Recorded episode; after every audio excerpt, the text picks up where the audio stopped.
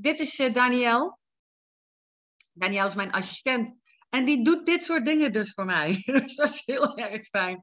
De vorige keer was ik het vergeten. Dus alsnog is de opname aan. Nou, wat ik zei, eventjes heel kort. Uh, herhaling ook voor de opname natuurlijk. Um, toen ik begon met journalen, was ik puur aan het schrijven om te verwerken.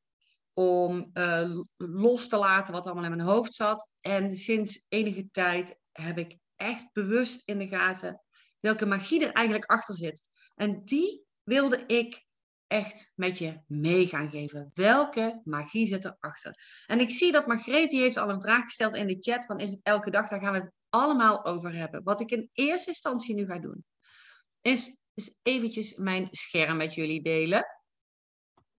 Zodat je mee kunt kijken, mee kunt schrijven. Um, als het goed is, zien jullie nou uh, een foto van mij, wat getallen in beeld staan. Ook even checken, dat klopt? Ja, zie ik al uh, knikken. Hartstikke fijn. Um, ik ga dit eventjes opzij zetten.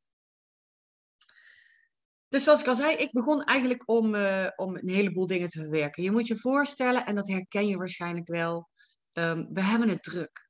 In ons leven is het gewoon hartstikke druk. De hele dag door. En dat doet iets met ons hoofd. Eerlijke praat, daar zijn we mee bezig. Ons hoofd is de hele dag aan het draaien en dat begint s morgens vroeg al. Voor ik journalde, had ik bijvoorbeeld de wekker gezet. En dan ging die wekker om, uh, nou ja, laat ik zeggen, 7 uur.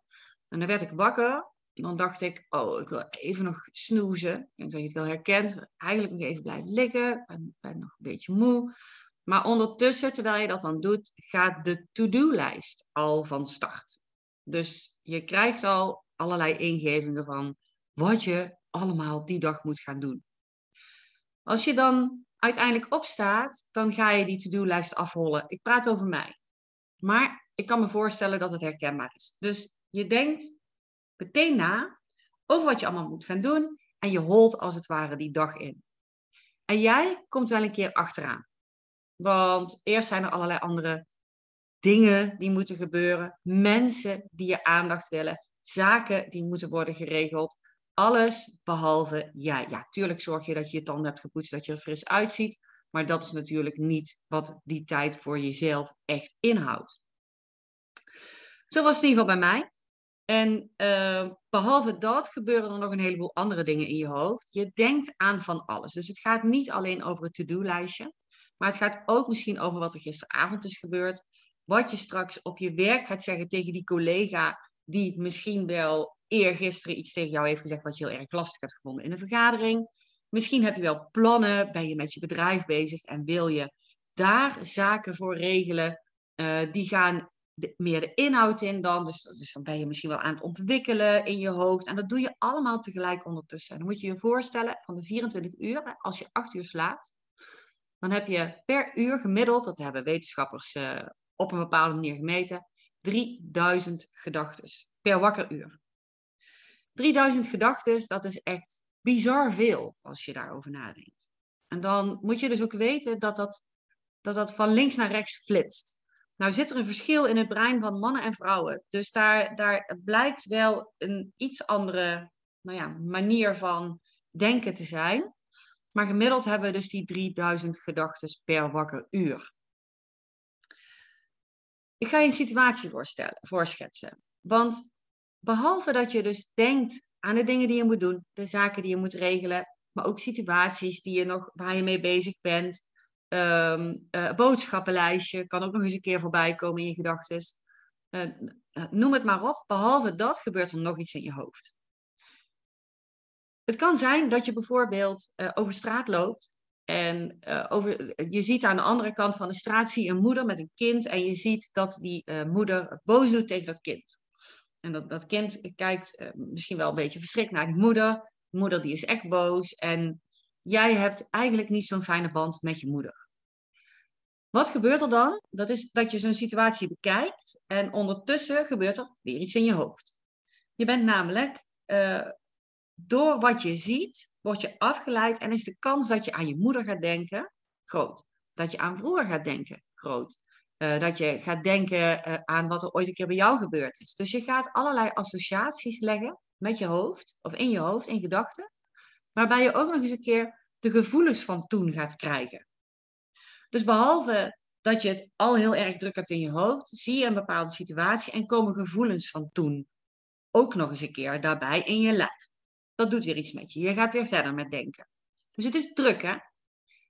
Stel nu dat jij altijd een hele goede band hebt gehad met je moeder en dat je moeder heel rechtvaardig was. Dat ze echt uh, alleen maar, nou ja, uh, jou uh, zei wat je wel en niet mocht of, of boos werd. het moment dat je ook echt de grens overschreed. En dat wist je ook. Je wist ook gewoon dat het rechtvaardig, dat het klopte, dat, dat het logisch was dat ze boos werd op je. Dan kijk je naar zijn situatie op een andere manier. Dus er gaan andere bellen, andere signalen, andere gevoelens komen daarbij op. En het zou zomaar kunnen zijn dat je hoofd jou vertelt dat het tijd is dat je weer eens even naar de bloemenzaak gaat om naar een bos bloemen te halen en die vervolgens aan je moeder cadeau te gaan geven. Dus die avond rij je ook nog eens een keer naar je moeder toe terwijl je het niet gepland had. Ook een voorbeeld. Ik geef je nog een laatste voorbeeld. Je bent in verwachting. Uh, voor de heren onder ons, misschien een beetje ingewikkeld om dat voor te stellen op die manier, maar misschien met partner. Uh, je bent in verwachting en vervolgens uh, zie je dat gebeuren. En dan kan het dus zijn dat je bij jezelf denkt, um, ja, dit ga ik echt nooit zo op die manier doen op straat. En je aait een keer over die buik en vervolgens denk je, oh ja, die muur, die, die was nog helemaal niet netjes afgewerkt. En ik moet ook nog dat tasje klaarzetten voor als dadelijk mijn vliezen breken en ik moet gaan. Dus uh, ondertussen uh, loop jij en ben jij weer honderd andere dingen aan het bedenken. Zo druk is het in je hoofd die drukte, die brengt dus ook gevoelens met zich mee. Onder andere gevoelens van stress, van tijdnood. Uh, maar ook, ook kan het dus zijn nog boosheid naar aanleiding van vroeger, ik noem maar een zijweg. Of juist blijheid. Of er kan van alles en nog wat gebeuren. Jouw hele systeem reageert op hetgeen wat er gebeurt en wat er allemaal, al, wat er allemaal nog in je hoofd zit, speelt. Dat is eigenlijk een klein voorbeeldje. En ik denk dat we dat allemaal wel op een bepaalde manier herkennen. En natuurlijk zijn er uitzonderingen, hè, want je hebt mensen die regelmatig bijvoorbeeld mediteren. En die, die kunnen dus echt op hun kussen gaan zitten, hun benen over elkaar. En die gaan dan zitten en die denken echt aan niets. Dat is hartstikke fijn als je dat kan, lijkt mij. Uh, ik heb het geoefend en soms lukt het. Uh, best wel lang mee bezig geweest ook. Maar heel makkelijk is het niet. En zeker niet als je het zo hebt meegekregen van, ja, als je dan een gedachte krijgt, dan zet je die op een wolkje en dan laat je die weer, zonder dat je daarin meegaat, voorbij drijven. Weet je, dat is niet voor iedereen even makkelijk. En dat is waar het journalen binnenkomt eigenlijk. Ik ga je dus nu vertellen hoe ik journal. Ik vertel je waarom ik dat doe. En hoe jij het zou kunnen oppakken en hoe jij het zou kunnen doen en waarom juist op die manier. Hou eventjes in gedachten natuurlijk wat ik net zei, dat het vaak zo is dat jouw me-time, dus de tijd voor jezelf, als laatste aan de beurt komt. Hoe kun je dit dus doen? Hoe ik het doe en waarom ik dat op die manier doe. Um, wat ik doe, voor de meeste mensen die mij volgen op Instagram bijvoorbeeld, die weten het, uh, of die mij al langer kennen. Ik sta op en het eerste wat ik doe is journalen, schrijven. Dus mijn journal ligt beneden. Ik ga naar de keukentafel, daar ga ik zitten en daar ga ik schrijven. En ik schrijf daar zeker twee A4'tjes. Dus ik ben zeker, nou, elke dag toch wel een, zeker een half uur aan het schrijven. Wat schrijf ik dan op? Alles wat in me opkomt. Alles wat me bezighoudt. Nu is het zo dat ik dat inmiddels dus, nou, 14 jaar doe. Dus iedereen is gewend hier in mijn omgeving dat ik dat ook doe. En ik kan me voorstellen als je bij jezelf denkt van jeetje, ja, uh, als ik dat doe, dan zijn mijn kinderen al meteen wakker. Hè? Als je kleine kinderen hebt, kan dat gebeuren. Uh, dus ik, ik kan die tijd niet pakken. Of dat je bij jezelf ja, allerlei andere obstakels ziet waardoor je het niet kunt doen.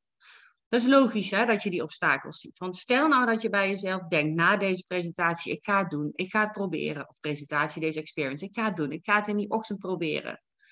Dan gaat je brein echt allerlei, nou ja, um, ik ga het even smoesjes zeggen, opgooien. Om ervoor te zorgen dat je het niet gaat doen. Want je gaat namelijk iets doen wat echt heel anders is dan dat het gewend is dat je doet. Want normaal sta je misschien niet zo vroeg op. Ik ben dus begonnen met dit te doen. En dus ook de wekker eerder te gaan zetten. Ik had toen een dochter, die was toen uh, drie jaar oud. Toen ik startte met het schrijven.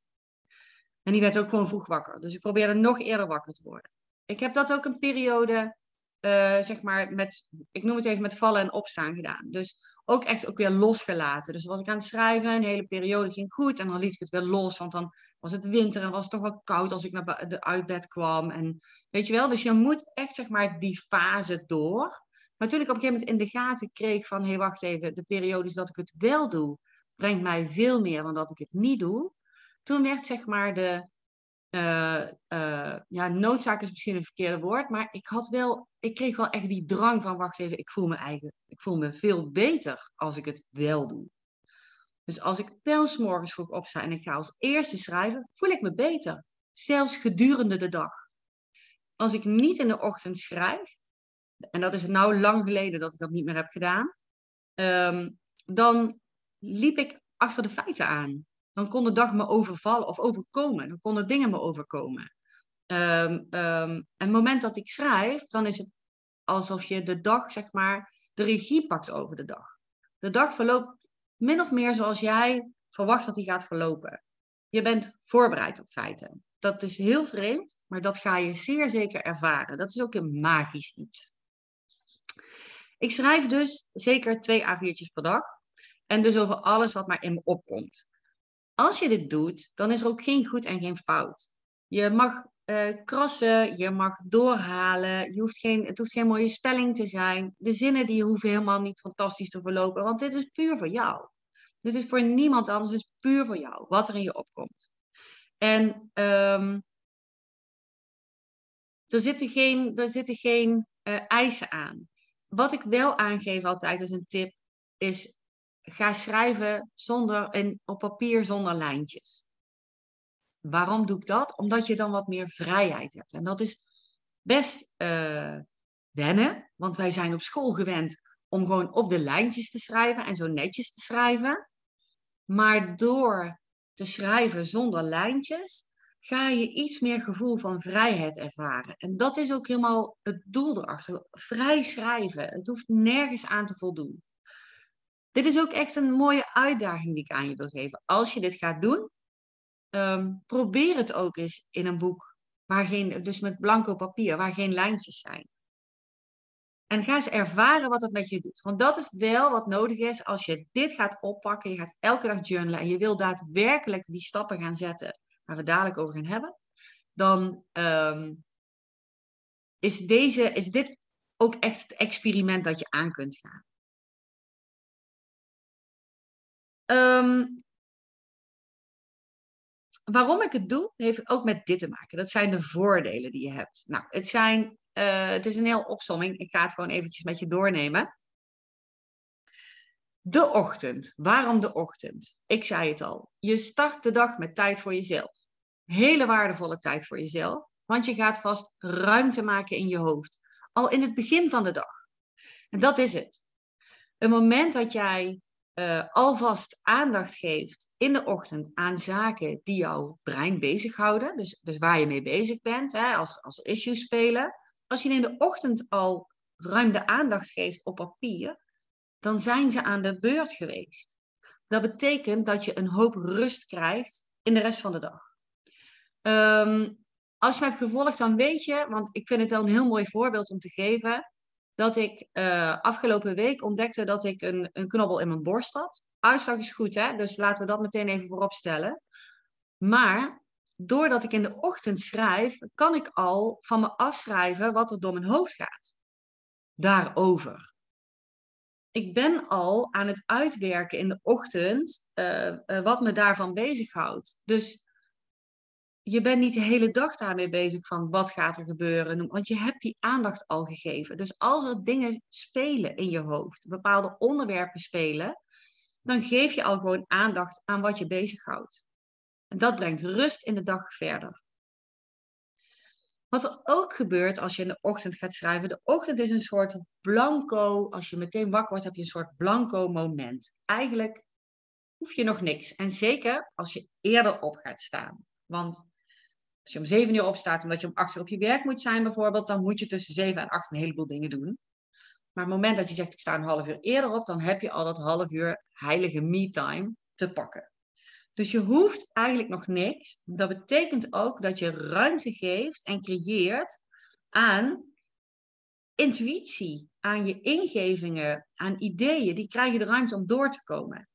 Het moment dat jij het heel erg druk hebt gedurende de dag, je bent met al die gedachten bezig uh, en je krijgt een goed idee, want die komen dan ook echt wel. Wat er dan vaak gebeurt, is dat je het of vergeet, of je laat het los, of je denkt, oh, ik kan het onthouden. Uh, en dan komt er s'avonds nog een vlacht daarvan.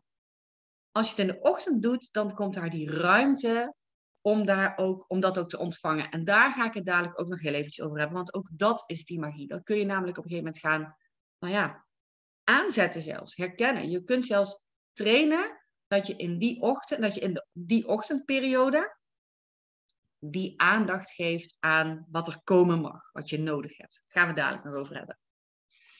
Inmiddels zijn er ook wetenschappelijke onderzoeken uh, geweest. Um, met allerlei groepen die getest zijn. Uh, het effect op nou ja, slapen, immuunsysteem, uh, algehele gezondheid. maar ook met angst heeft het te maken. Er zijn depressie. Er zijn allerlei onderzoeken gedaan waaruit is gebleken dat het moment als je dagelijks schrijft, en eigenlijk kun je het je misschien ook wel voorstellen als je hè, hebt gehoord wat ik net allemaal vertelde, uh, je ruimte gaat creëren in je hoofd, waardoor je hoofd niet zo overloopt. Dat je ook, zeg maar, uh, ja, nou dat, dat, ga ik zo nog zeggen. Um, het effect daarvan is dat je dus eigenlijk al geheel zou kunnen zeggen dat je gezonder wordt. Het verlaagt de bloeddruk, de stress die vermindert. Het zijn allemaal onderzoeken die ik eventueel, als je wil, kan ik ze zelfs naar je toesturen. Uh, door psychologen gedaan, uh, allerlei wetenschappelijke onderzoekers. Het dagelijks schrijven is echt positief voor je gezondheid. Je humeur verbetert. Nou, dat is eigenlijk ook logisch dat je dat dan bedenkt. En wat ik, wat ik of dat je dat dan bedenkt, ik zeg het verkeerd, dat je, dat, dat dan zeg maar uiteindelijk gebeurt, hè? Omdat, je het, omdat je je hoofd leeg schrijft. Uh, leeg schrijft. Je moet je ook voorstellen, op het moment dat je het heel druk hebt in je hoofd, dan kan er soms ook niks meer bij. En als er niks meer bij komt, dan word je ook meer gestrest en misschien minder leuk qua humeur, om het zo maar te beschrijven.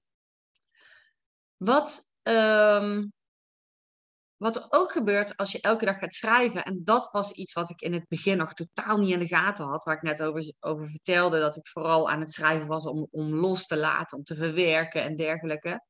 Wat er ook gebeurt, is dat je een helikopterview gaat ontwikkelen.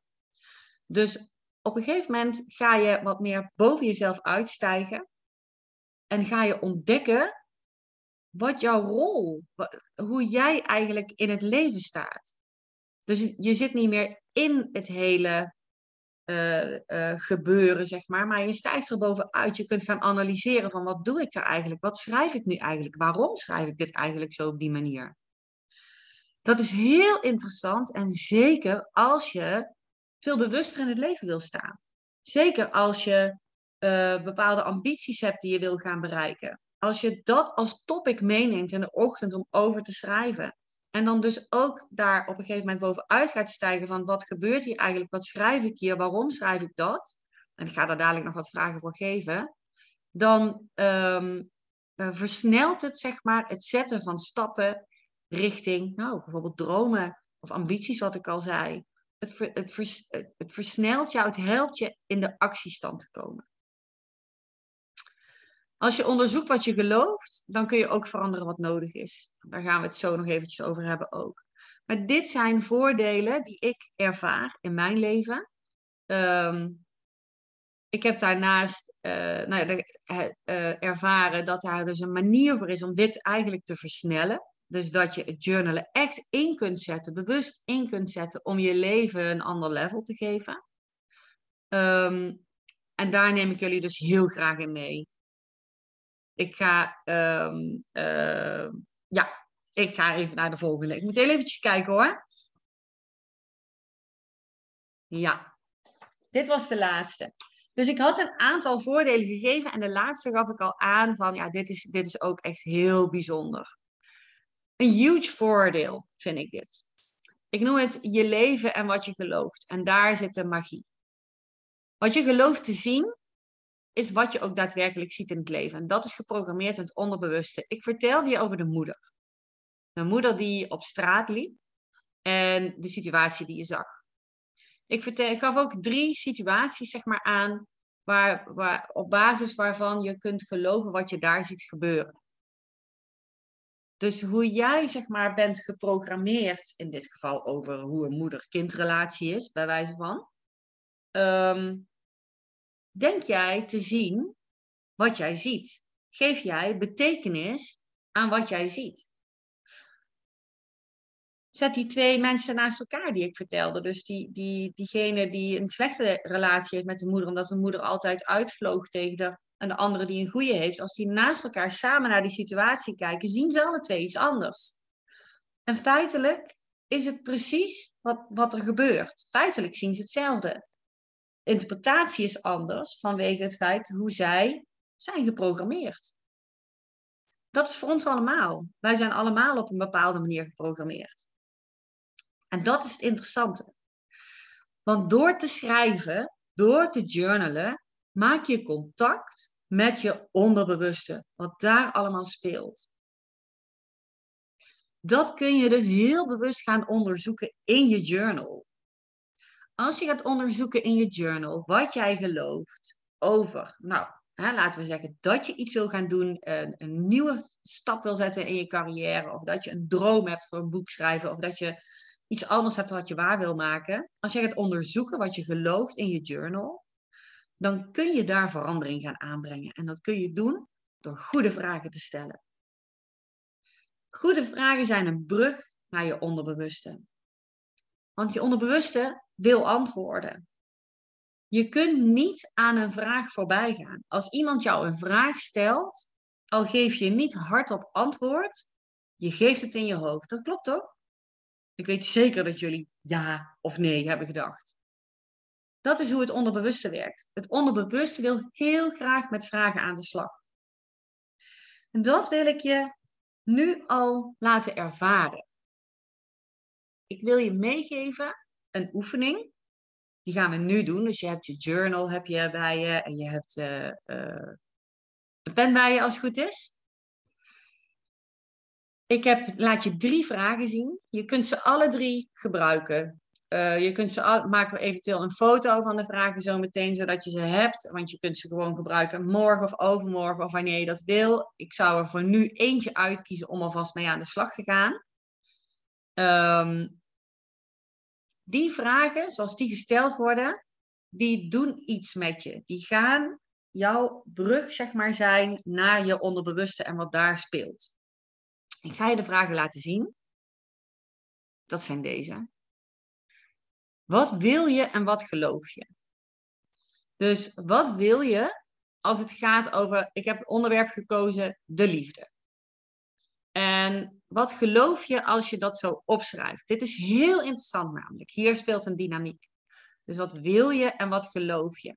Het moment dat jij gaat schrijven over wat je wil, dan gaat er ook een stemmetje tegen je praten. En die geeft eigenlijk aan wat je gelooft. Dat is vanuit je, je onderbewuste. Dat is heel interessant om te onderzoeken. Maar je kunt het ook doen voor je expertise bijvoorbeeld. Hè? Vind je jezelf expert genoeg? Eh, ga daar eens over schrijven. Wat geloof je als je dit opschrijft? Wat wil je als het gaat over geluk? En wat geloof je als je dit zo opschrijft? Nou, wat ik uh, ga doen, ik zet deze heel eventjes. Uh, even kijken, kan ik dit zo doen dat ik er ook muziek bij doe? Eens eventjes zien of dat dat tegelijk kan, dat weet ik niet. Ik ga, nou jullie hebben de vragen. Ik zou zeggen, kies eens een vraag uit, want ik ga zo wel even een muziekje erbij zetten. En dan schrijf je gewoon lekker tot het muziekje is afgelopen. Um, kies er eentje uit, of maak even een foto van het scherm sowieso. Dat je deze drie vragen hebt. Kies een vraag uit, schrijf die vast op. En ga er eens gewoon een beetje op filosoferen, op mijmeren met pen en papier. Want op het moment dat je dat gaat doen, dat je een beetje gaat schrijven, gaat mijmeren, dan gaat het vanzelf lopen. En ehm, als je denkt, ik ben klaar met schrijven, dus ik zet een punt, dan nodig ik je uit, zolang de muziek loopt, om daar een komma te zetten en door te schrijven. En denk je dan bij jezelf van, uh, ik weet niet wat ik moet schrijven, dan schrijf je op, ik weet niet wat ik moet schrijven. Of je herhaalt het laatste woord dat je hebt geschreven. Want voor je het weet, gaat hij weer lopen, zeg maar. Gaat er weer komen wat er eigenlijk op papier mag verschijnen. Ik ga even de vragen weghalen en dan doe ik uh, even een muziekje daarbij aanzetten, want dat is wel zo fijn. Even zien.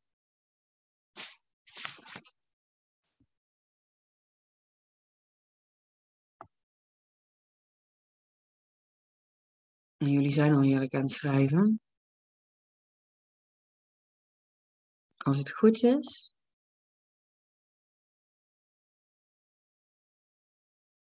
Daniel, kun jij even ja knikken als je het doet? Is er muziek? Is er geen muziek? Even kijken hoor.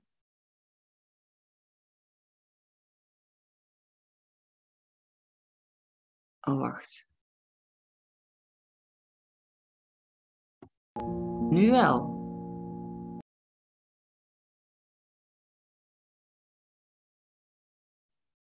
Dit was natuurlijk een heel klein stukje. Hebben jullie nou nog steeds geluid van mij? Muziek? Geen muziek meer? Oké. Ik ga even de presentatie weer erbij pakken.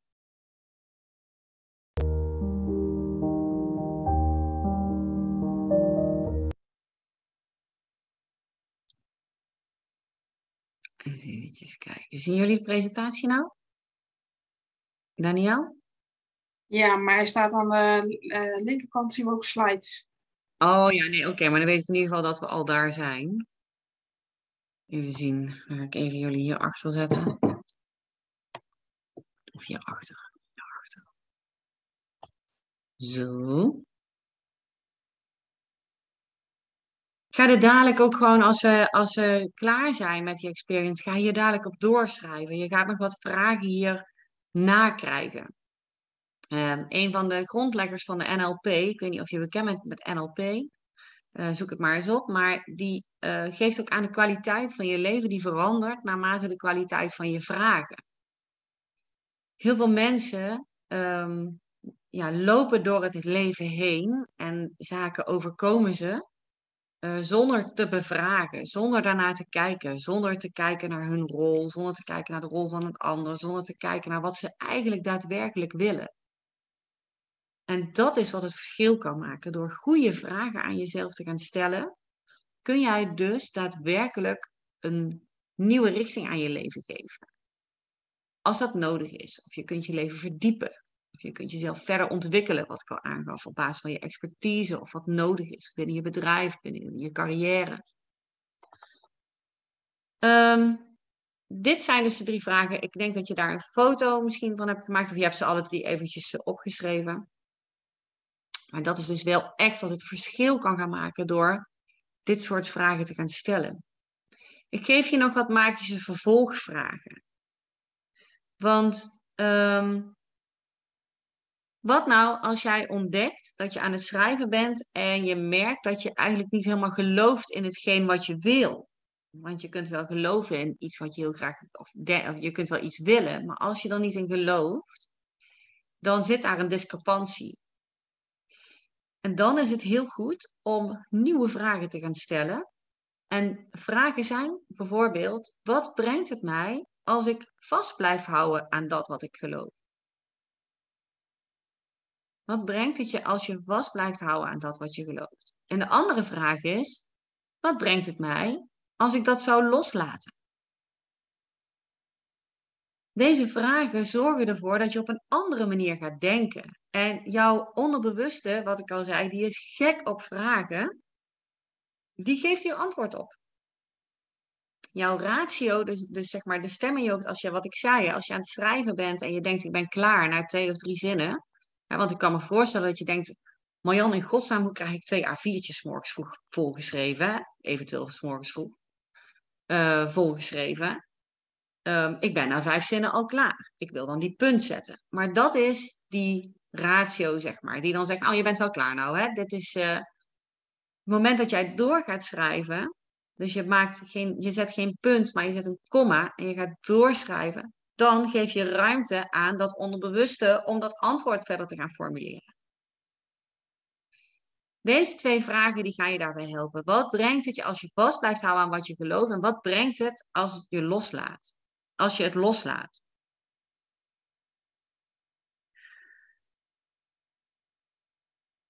Goede vragen stellen aan jezelf. Dat is een belangrijke.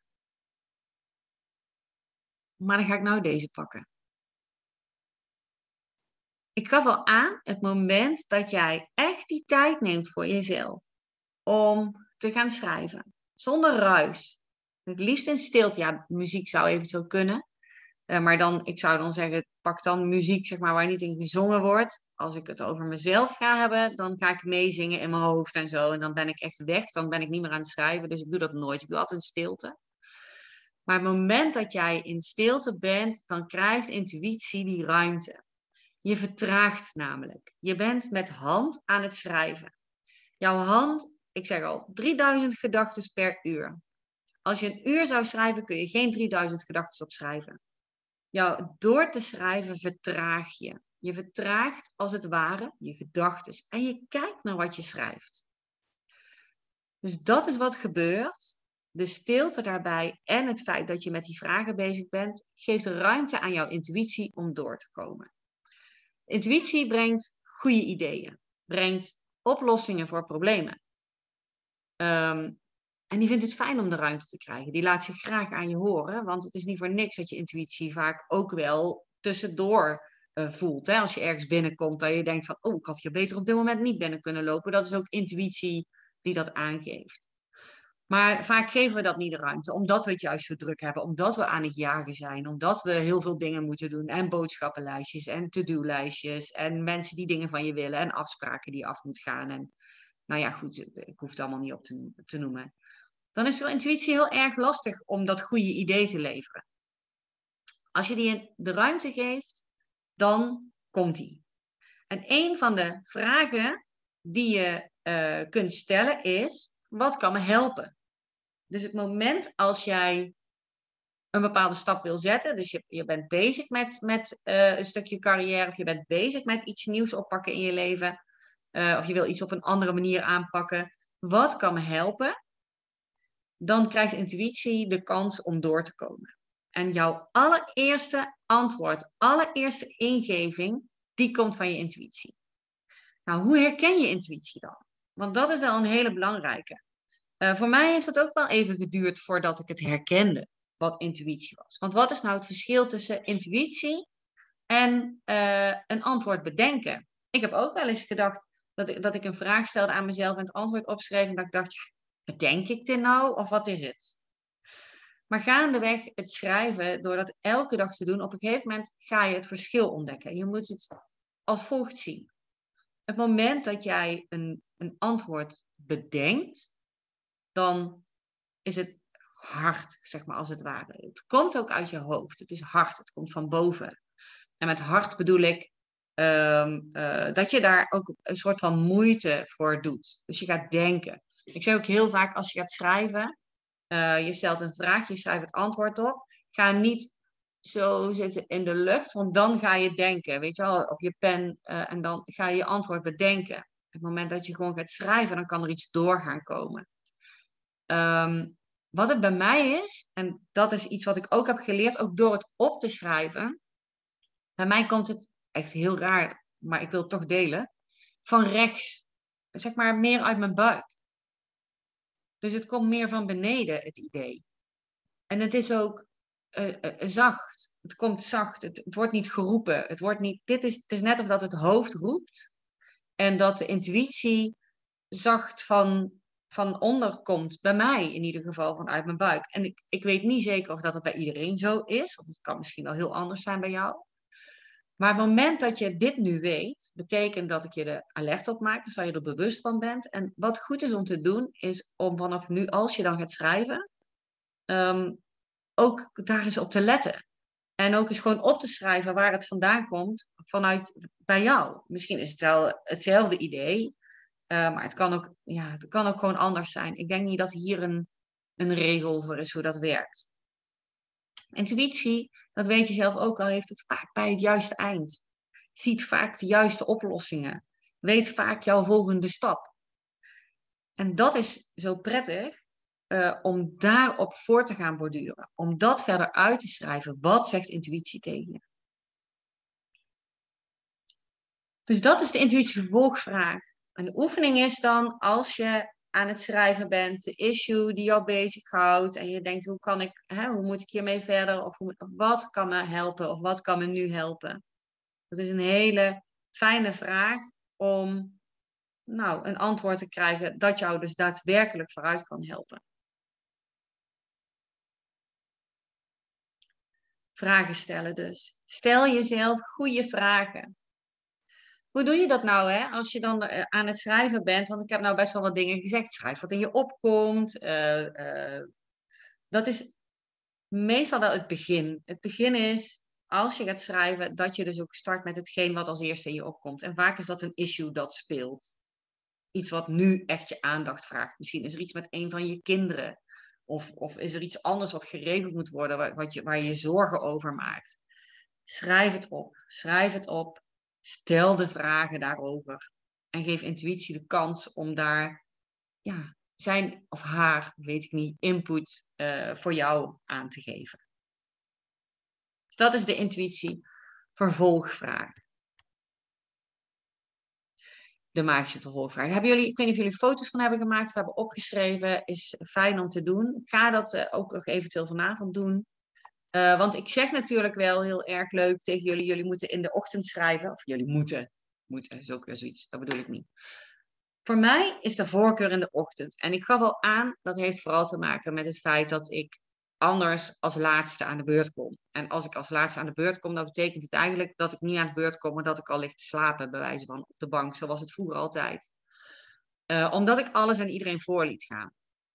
Het feit dat ik in de ochtend schrijf, mijn hoofd rustiger, zeg maar, de dag mee doorgaat, betekent ook dat ik veel meer energie heb. Dus voor mij is dit de manier waarop het werkt. Wil niet zeggen dat het voor jou toch op een andere manier fijner werkt. Nou, ik heb een paar voorbeelden van wat je kunt doen. Je kunt dus ook bijvoorbeeld dat journalen misschien in de avond doen. Het is handig om daar een vast moment voor te creëren. Dus stel dat je uh, altijd om 11 uur naar bed gaat, dan ga vast om, om half elf naar je slaapkamer. Pak je journal erbij en ga om half elf journalen. Zodat je systeem daar ook een beetje aan bent. Want dat is het ook. Je, je, je integreert een nieuwe gewoonte in je leven. Uh, door dat steeds op, op dezelfde nou ja, tijd te doen, hetzelfde ritueel erbij te doen. Je steekt misschien een kaarsje aan. Uh, uh, nou ja, in ieder geval net wat je fijn vindt. Een kopje ja, s'morgens een kopje koffie erbij, s'avonds misschien een kopje thee of warme melk of net wat je lekker vindt, dat je dat bij elkaar pakt, dan een journal erbij, dan schrijven. Dat is ook oké, hè? Dus ik zeg niet dat het moet. Ik geef je wel het voordeel. Uh, nog heel even, want dat heb ik helemaal niet verteld in, het, uh, in de introductie. Ik heb dat zelf niet bedacht natuurlijk in de ochtendschrijven. De ochtendschrijven komt van Julia Cameron. Dat is uh, J-U-L-I-A, Julia. Cameron is met een C. Zij is een Amerikaanse. En zij heeft een, een methode ontwikkeld voor geblokkeerde kunstenaars. En die heet The Artist Way. De morning pages, zoals zij ze noemt, zijn daar onderdeel van. Dus voor die geblokkeerde kunstenaars heeft ze wat meer dingen bedacht. Die kun je ook, er, er is een boek van gemaakt, dus je kunt met dat boek ook aan de slag eventueel. En dan kun je ook alles doen wat zij daarin vertelt. Maar de morning pages zijn daar onderdeel van. Dus dit is een methode van uh, Julia Cameron, waar ik al echt 14 jaar dankbaar gebruik van maak. En wat ik je liefst de hele, nou ja, heel Nederland, ik ben Nederlandse, zou willen uh, laten doen. Ik ben er ook van overtuigd als veel meer mensen die tijd voor zichzelf nemen, dat het echt wat lontjes uh, links en rechts korter zou maken. En dat het ten goede komt van nou ja, hoe we ons voelen. Dankbaarheidsdagboek. Um, je dankbaar voelen dat is, uh, en daar bewust van zijn, waar je allemaal dankbaar voor bent, dat helpt, dat draagt enorm bij aan jouw gevoel overal ook. Als je in de gaten hebt dat er veel dingen zijn waar je dankbaar voor mag zijn, dan, ga je, dan sta je op een andere manier in het leven. Ik gebruik ook soms die ochtendpagina's juist om eens op te sommen waar ik allemaal dankbaar voor mag zijn. Juist om eens dat weer eventjes aan te raken, aan te stippen. Dat gevoel te voelen. Hè? Want ik zeg al, we lopen zo vaak door ons leven heen, of rennen bijna door ons leven heen, zien de kleine dingen niet meer, omdat het hoofd ook zo druk is, omdat we zoveel moeten.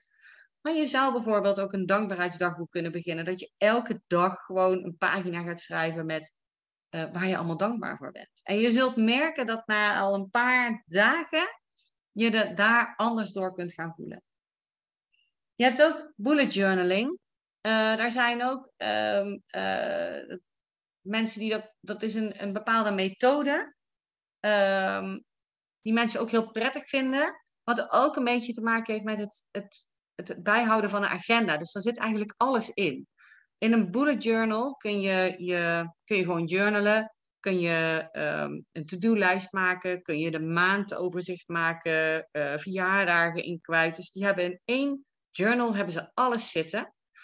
Dat, ja, je kunt dat vrij natuurlijk invullen. Het is vrij creatief. Je kunt het vrij invullen. Maar je hebt ook een, een bepaalde werkwijze daarin. Ik weet niet meer hoe die meneer heet, maar er is een meneer die dit heeft ontwikkeld. Die heeft het bedacht en die heeft daar volgens mij ook patent of zo op aangevraagd. Is in ieder geval zijn uh, creatie. Als je dat interessant vindt, dan uh, denk ik dat je ook kunt googlen op ontwikkelaar of uh, grondlegger van Bullet Journal. En dan ga je daar ook komen. Die heeft daar ook een video van op YouTube, waarop die helemaal uitlegt hoe dat je dat kunt gaan doen. En voor sommige mensen is dat juist weer heel erg fijn. Ik kan me ook wel voorstellen dat je denkt, ja, ik heb een agenda en ik heb een notitieboek en ik heb een journal. Het kan ook wel veel zijn natuurlijk. Maar goed, um, ga het onderzoeken wat voor jou fijn werkt. Dan heb je art journaling. Dat is ook heel erg leuk. Uh, dan ben je ook aan het schrijven, maar ga je ook tekenen. Uh, maakt helemaal niet uit. Hoeft ook niet mooi te zijn, hoeft niet perfect te zijn, maar dan maak je er tekeningetjes bij. En uh, dadelijk dan uh, vertel ik je eventjes heel kort over twee programma's die ik, die ik heb, waarin je dus vragen krijgt om te gaan schrijven. Dat zijn die Magical Questions, vragen journals, persoonlijke groei gericht. Um, er zijn ook mensen die dit doen en die daar ook tekeningen bij maken. Die uit herinneringen aan, gewoon aan tekenen zijn. En dat maakt ook weer wat los, weet je wel. Een beetje dat creatieve in je oproepen. Maar dat is een, een mogelijkheid om ook te doen. Nou, live journaling dat zie ik meer als uh, dagboek schrijven. Dus wat er is er allemaal vandaag gebeurd, bijvoorbeeld. Maar vind je eigen weg, daar gaat het eigenlijk over. De manier die bij je past. Je hoeft niet aan eisen te voldoen. Het gaat erover dat jij het doet op een manier die bij jou past. Als je dus heel erg lastig vindt om zelf te gaan bedenken, ja, waar moet ik het toch allemaal over hebben? Ik weet het niet.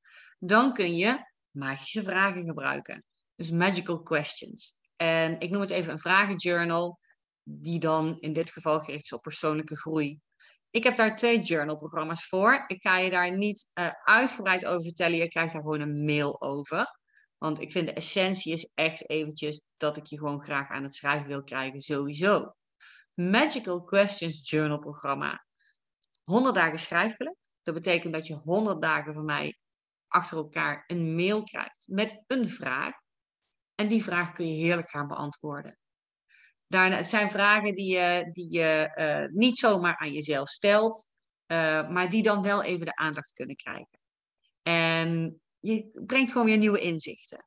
Daarna kun je weer doorschrijven op wat er verder is wat je bezighoudt. Of je begint eerst met wat je bezighoudt en dan ga je een vraag beantwoorden. Als je eenmaal al die vragen hebt, dan kun je ze ook weer, nou ja, na een half jaar weer een keer opnieuw pakken. Of volgend jaar weer een keer opnieuw pakken. Want ja, jij leeft natuurlijk, je leert dingen bij, je beweegt, de ontwikkelingen uh, die, die gaan ook gewoon door. Dus het kan zijn dat je antwoorden weer in één keer veranderen. Je krijgt heel mooi inzicht, inzichten. Uh, dan is ook programma 365 Geluk. Dat is een programma waarin je elke maand uh, stippen we een thema aan wat te maken heeft met geluk. Het zijn in totaal zijn het tien thema's, dus je hebt twee maanden vakantie. tien thema's en uh, elke week krijg je dan een vraag. Dus dan heb je een week een vraag die, waar je ook gewoon elke dag over kunt journalen. En het mooie is dat je dan een bepaalde focus hebt. Omdat je dan met die focus bezig bent, ga je ook zaken tegenkomen in je leven. Waarvan je denkt, hé hey, verrek, oh zo heb ik het nog niet bekeken. Oh, dat is eigenlijk de vraag waar het over gaat. En nou, nou zie ik dit en nou kan ik er toch op die manier, op een andere manier mee omgaan of iets in die richting.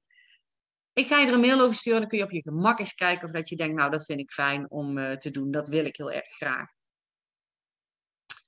Dit is de laatste en belangrijke.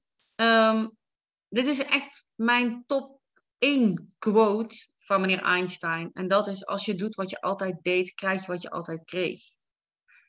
En waarom wil ik die nog delen? Um, dat is ook vaak wat er gebeurt. Vaak herhalen zich zaken in je leven, in je werk, in kom je niet verder. En vaak is dat omdat je doet wat je altijd deed. En als je dit meeneemt, die gedachte, en je zegt nu tegen jezelf: hé, hey, ik ga het toch eens proberen. Ik ga eens proberen om elke dag te schrijven, die tijd voor mezelf te pakken, die in, daar, die in te calculeren, dat die gewoon in mijn dag hoort. Ik ga die zien als heilige tijd, want zo zie ik die dan gaan er zaken veranderen. Dan ga je echt merken dat je meer energie krijgt, meer rust krijgt, je hoofd meer rust geeft. Nou ja, goed, we gaan het er gewoon over hebben. Want het moment dat je zegt, je gaat doen, dan wil ik ook echt heel graag van jouw mail ontvangen. Hoe dat het, nou ja, gaat natuurlijk. Ik ga even deze uitzetten en dan wil ik uh, eens even kijken, want er zijn een paar vragen volgens mij binnengekomen. Daar wil ik even naar kijken. Wat is journalen, is hier de vraag. Dat is een hele goede vraag. Is dat elke dag schrijven? Uh, oh, en ik zie dat Daniel ook al heeft, heeft gereageerd. Het is een soort dagboek. Nou, inderdaad, het is een dagboek. Wat is journalen? Ik ga je even, ik zal je even de mijne laten zien waar ik nu in aan het schrijven ben. Um, dit is geen A4. Dit is A5. Ik krijg altijd veel journals cadeau. Deze heb ik van een uh, lieve vriendin gekregen, die volgens mij ook hier tussen zit. Uh, bij die, alle deelnemers die meedoen. Um, ik doe niks anders dan gewoon lekker schrijven. Er zit, er zit geen fout, geen goed. Je kunt ook zien, volgens mij, links en rechts. Het is, het bijna niet te lezen ook. Je bent gewoon aan het schrijven wat in je opkomt. Ik heb een vrij onleesbaar handschrift. Ik ben een schrijfcoach met een slecht leesbaar handschrift. Um, maar het is ook niet per se nodig om terug te lezen. Want dat is ook wel belangrijk om mee te nemen. Veel mensen denken ook, ja, moet ik dan teruglezen? Nee, hetgeen wat voorbij komt, op dat moment is hetgeen wat je op dat moment ook aan het verwerken bent. Je mag wel teruglezen, tuurlijk mag je teruglezen. Um, maar het heeft, geen, het, het heeft geen bijdrage, zeg maar. Op het moment dat je terugleest, kan het zelfs zijn dat je juist weer dingen oproept die je daar aan het verwerken bent geweest. Of, of waar, hè, waar, waar je bezig bent geweest, dat je weer opnieuw, zeg maar, daardoor geraakt wordt en er weer mee bezig bent. Van alle boeken die ik heb, en ik geloof me, in 14 jaar heb ik echt heel veel notities. Ik ga er gewoon een keer een stapel van maken, een foto van maken. Ga ik hem delen. Dat vind ik leuk. Um, zoveel notitieboeken, ik heb ze echt niet teruggelezen. En um, ik blijf gewoon schrijven, ik blijf vullen, ik blijf, ik gooi ze ook niet weg. Om de een of andere reden heb ik ook het gevoel dat, dat ik dat niet kan of zo. Ik vind wel dat ze mogen blijven. Maar um, nee, teruglezen is niet per se nodig. Maar journalen is dus inderdaad elke dag schrijven. Dat ik dan jou zeg, oh, dat waren de drie al. Meer vragen heb ik nu niet. Zijn er mensen die nog vragen hebben? Dan kun je die nu stellen natuurlijk. Dat kan in de chat. Uh, je mag ook uh, of dat weet ik niet of ik dat kan doen, het unmuten, maar voor wie er een vraag heeft. Want eigenlijk was dit hetgeen wat ik je wilde laten ervaren, wat ik je even wilde laten voelen, wat ik met je wilde delen. Ik zie dat hier iets binnenkomt. Hoe bewaar je tijd in de ochtend? Ik was de laatste in de middag even me-time, maar ging er helemaal in op. Ja, dat is natuurlijk ook het gevaar dat je een beetje erin opgaat.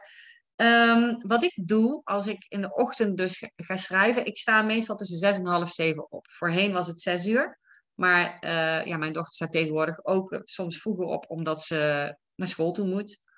Um, en ik wil graag ook in die stilte zijn en nog niet uh, van alles nog wat moeten doen. Um, wat ik doe, is dat ik twee A4'tjes schrijf. Of ik schrijf vier A5'tjes. En dan ga ik het afronden. Uh, tenzij ik gewoon meer tijd heb. Dan, dan kan ik ook doorschrijven. Maar dat is, dat is eigenlijk, dus ik bewaak niet de tijd, maar ik bewaak de hoeveelheid. En um, je kunt voor jezelf een wekkertje zetten. Maar het is ja, weet je, het, als je veel te vertellen hebt, dan kun je ook met jezelf afspreken dat je nog een keer verder schrijft op een ander moment. Uh, het gaat erover uit dat je in ieder geval gaat schrijven en dat je het liefst alles van je afschrijft. En als je gaat beginnen en je merkt dat je veel, veel uh, kwijt wil, dan hou er rekening mee dat die tijd voor jezelf langer is. En eigenlijk is het ook helemaal niet erg.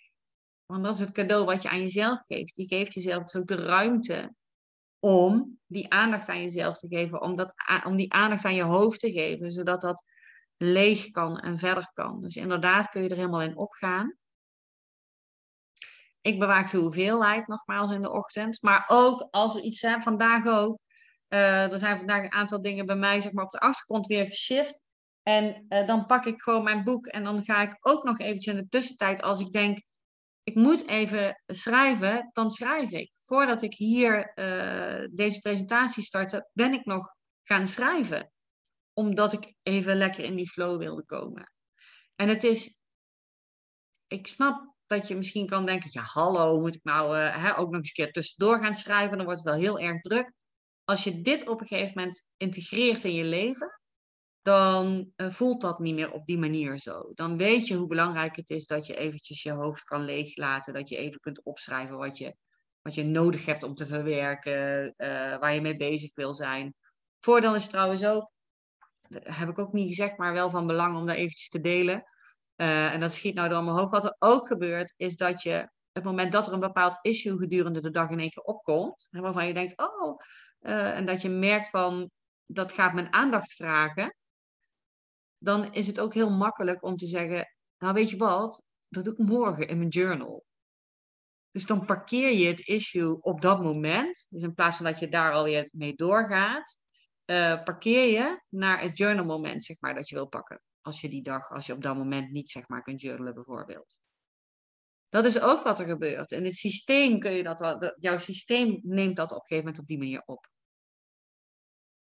Het heeft echt, uh, uh, en je gaat het merken, het, het heeft echt verrassende voordelen.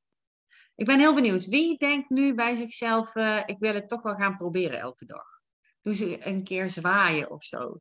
Zet ik eventjes iedereen, uh, ah, ik zie al wat handjes. Ja, super. Oh, ik wil ook echt jullie zeggen als ik dit zo zie.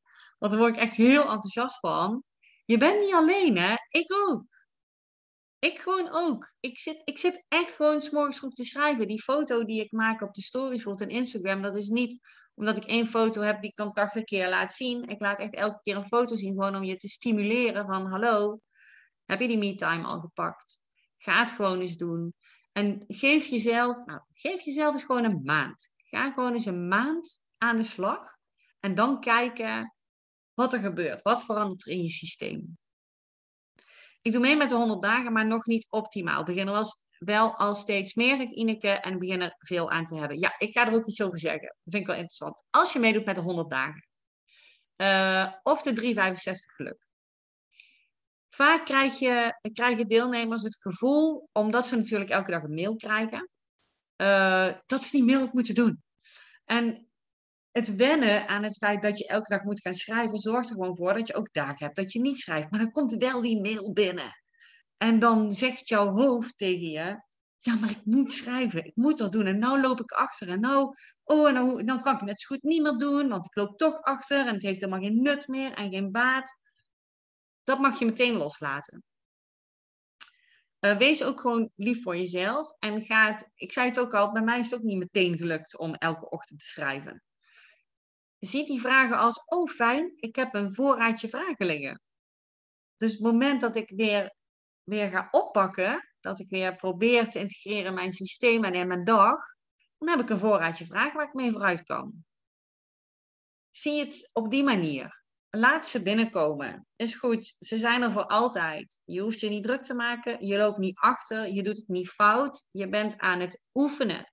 Dan mag je ook gerust tegen jezelf zeggen: Ik ben aan het oefenen met elke dag schrijven. En de ene keer, de ene week gaat het beter dan de andere week. Soms willen we het allemaal perfect eh, meteen doen. Zeg tegen jezelf: Ik ben aan het oefenen. Dan ben je al een stukje liever tegen jezelf. Dus super dat je meedoet optimaal bestaat niet, zeg maar. Eh, maar weet je, het komt helemaal goed. En ik geloof direct dat je er veel aan gaat hebben. Want ik heb van veel mensen gelukkig uh, positieve reacties gekregen. Daarom heb ik het ook gemaakt. Margreet zegt ook, ik doe het al iedere dag. Zie ik nou ook. Die is ook elke dag aan het schrijven. Super Margreet. Ehm, ja, ik kan niet anders zeggen van uh, dat ik hoop dat, nou ja, dat jullie het doen. Of dat je het nou met het programma gaat doen of niet met het programma gaat doen. Jullie uh, krijgen nog een mail, wat ik al zei. Kun je op je gemak eens naar kijken of dat het past. Je kunt het ook natuurlijk zelf gaan proberen met wat ik zei, de vragen die ik had bijvoorbeeld, gewoon met wat in je opkomt, op die manier gaan schrijven. Uh, mocht je vragen hebben, dan sta ik altijd open om die vragen te beantwoorden.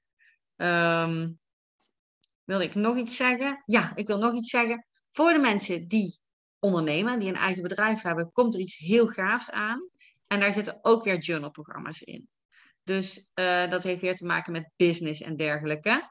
Uh, want je kunt ook gewoon je business vormgeven in je journal. Dat is ook iets wat zeg maar bij mij ontstaat. Nieuwe ideeën ontstaan in het journal. Omdat je intuïtie ook die ruimte geeft. En soms schrijven ze zich helemaal uit dat je echt denkt: My god, komt dit nou uit mijn koker? Ja, dat komt uit jouw koker. Dus uh, dan weten jullie dat. Ik wil jullie danken voor dit uur aandacht. Voor het schrijven wat jullie hebben gedaan. Ik wil heel graag dat, uh, nou nee, ik wil dat je jezelf de tijd gunt. Dat je jezelf elke dag dat moment cadeau geeft om te gaan schrijven. Om voor jezelf die rust te creëren in je hoofd. En ik wil ook heel graag van je weten hoe dat gaat. Yes? Marjan, mag, mag ik heel even onderbreken? Ja. Ik heb een uh, berichtje hier staan, die is alleen volgens mij aan mij gestuurd. En jij kan hem volgens mij niet zien, van iPhone San van Santiago. Oké. Okay. Kan je dat berichtje zien of niet? Nee, kan ik niet zien. Even kijken, want oh, Chris stuurt al wat terug. Nee, niet. Wat is de uh, vraag? Ik weet, ik weet alleen niet of dat zij wil dat het uh, echt puur voor mij is, maar ik denk dat het voor jou is. Maar dat ze dat gewoon publiekelijk wil delen.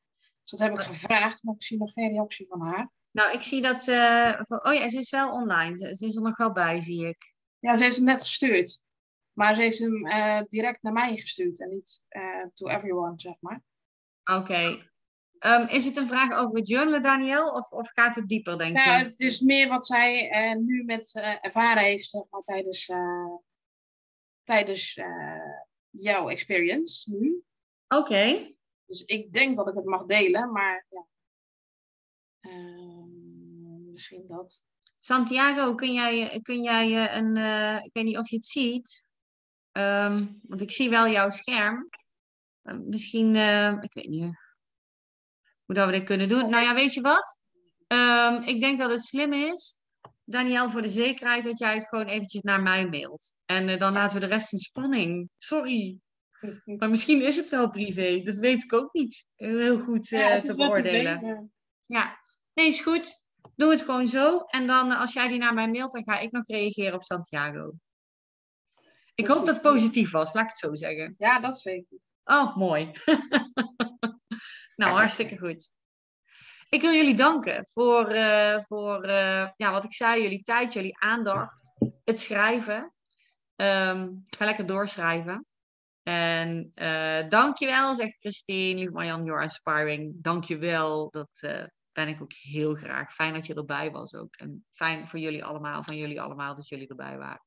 Graag gedaan, jullie weten mij te vinden. Tot uh, snel in je mailbox. Bye bye, fijne avond. Dank je.